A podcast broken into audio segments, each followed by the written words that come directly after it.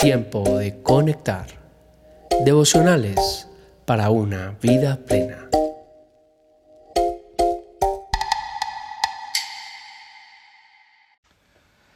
Tiempo de conectar. En febrero 15. El Dios que oye tu oración.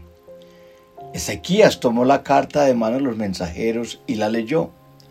Luego subió al templo del Señor la desplegó delante del Señor y en su presencia oró así. Señor, Dios de Israel, entronizado sobre los querubines, solo tú eres el Dios de todos los reinos de la tierra. Tú has hecho los cielos y la tierra. Presta atención, Señor, y escucha. Abre tus ojos, Señor, y mira escucha las palabras que Sennacherib ha mandado a decir para insultar al Dios viviente. Leemos en 2 Reyes 19, 14 al 16.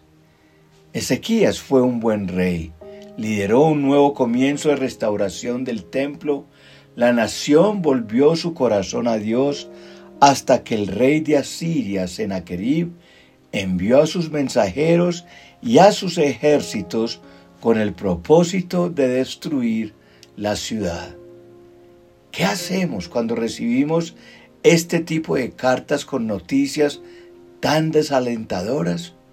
Por ejemplo, una carta de desalojo, una carta de un embargo, un mal diagnóstico, una carta de divorcio, un juicio denegado. Sennacherib traía con sus ejércitos malas intenciones.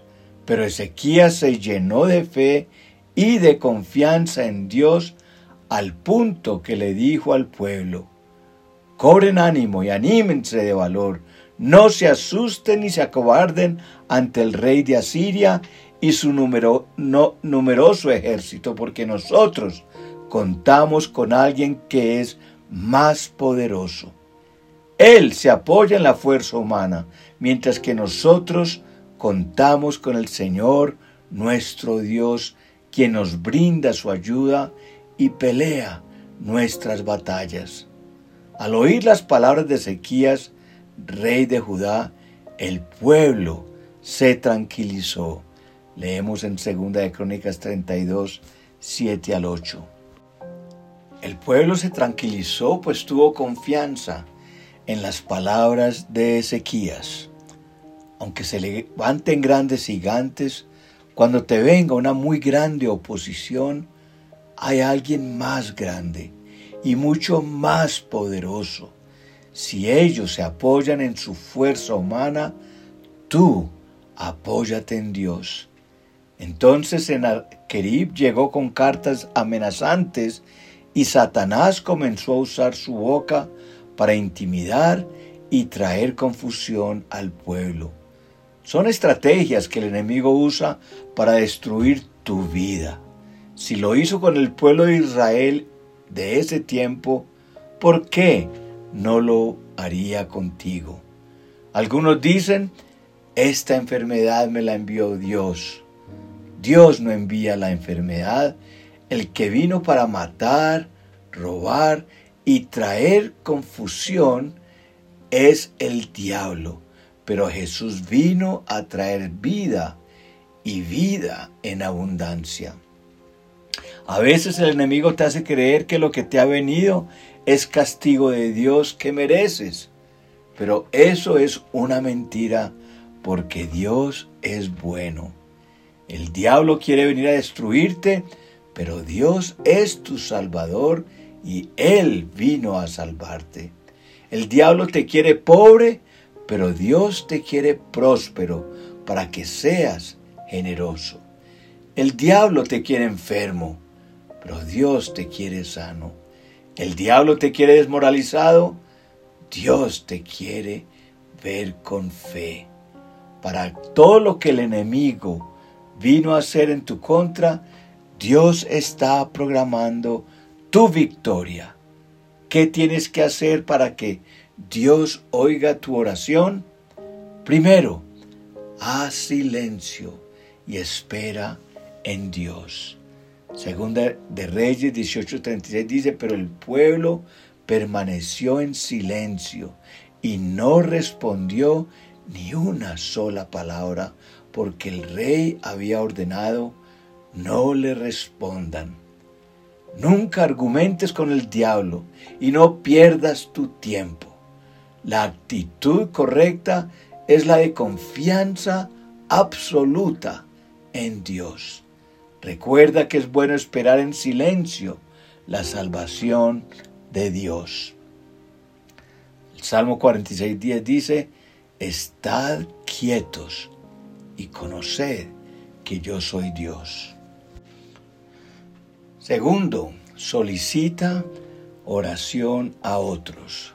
Cuando el rey Ezequías escuchó esto, se rasgó las vestiduras, se vistió de luto y fue al templo del Señor. Además, envió a Eliaquín, administrador del palacio, al cronista Sebna y a los sacerdotes más ancianos, todos vestidos de luto, para hablar con el profeta Isaías, hijo de Amós. Segunda de Reyes 19.1 al 2.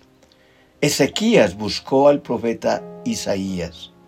Tú, ¿a quién buscas cuando estás contra la espada y la pared y tienes necesidad de oración? Te animo a que busques a alguien que ore por ti, tu pastor, tu líder, un amigo cercano que te cubra con sus oraciones.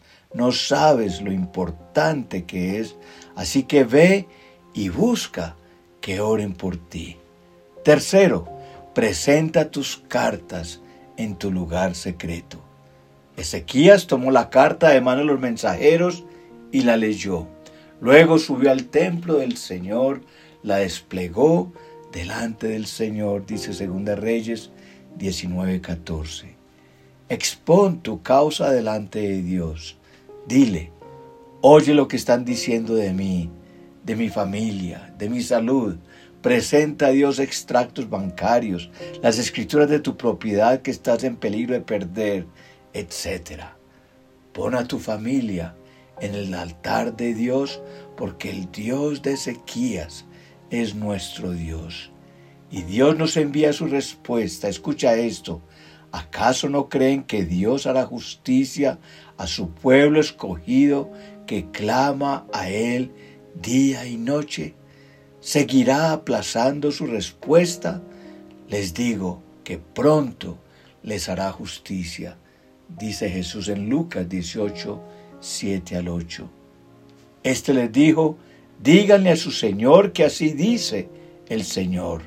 No temas por las blasfemias que has oído y que han pronunciado contra mí los subalternos del rey de Asiria. Mira, voy a poner un espíritu en él de manera que cuando oiga cierto rumor, se regrese a su propio país.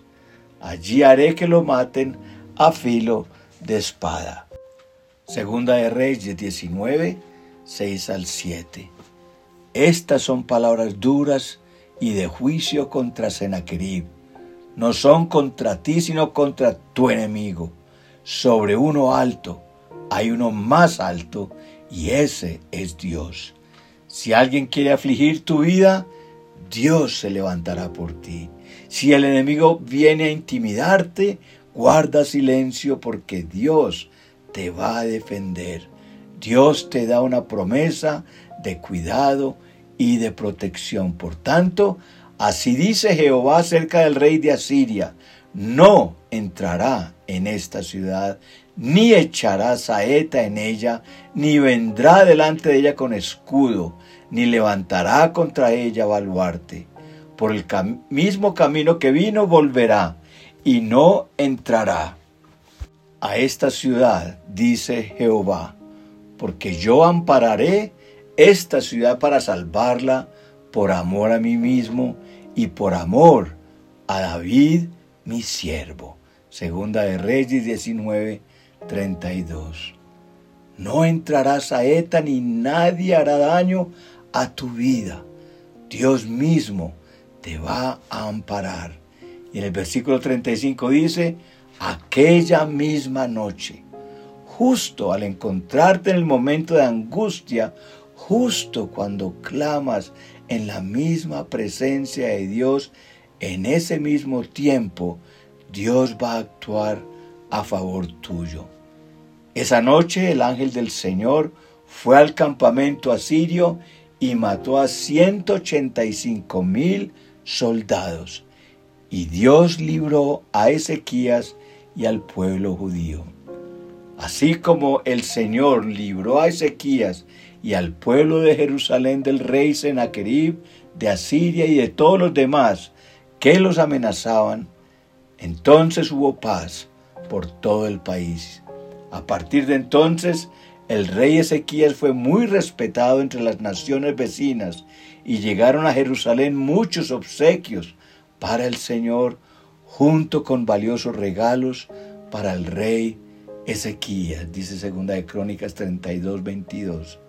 Sí, así obra Dios con quienes le buscan, con quienes le buscan con todo el corazón. Dios te va a librar, te va a guardar, te va a dar favor y te va a ir bien. Y además de todo esto, te va a engrandecer.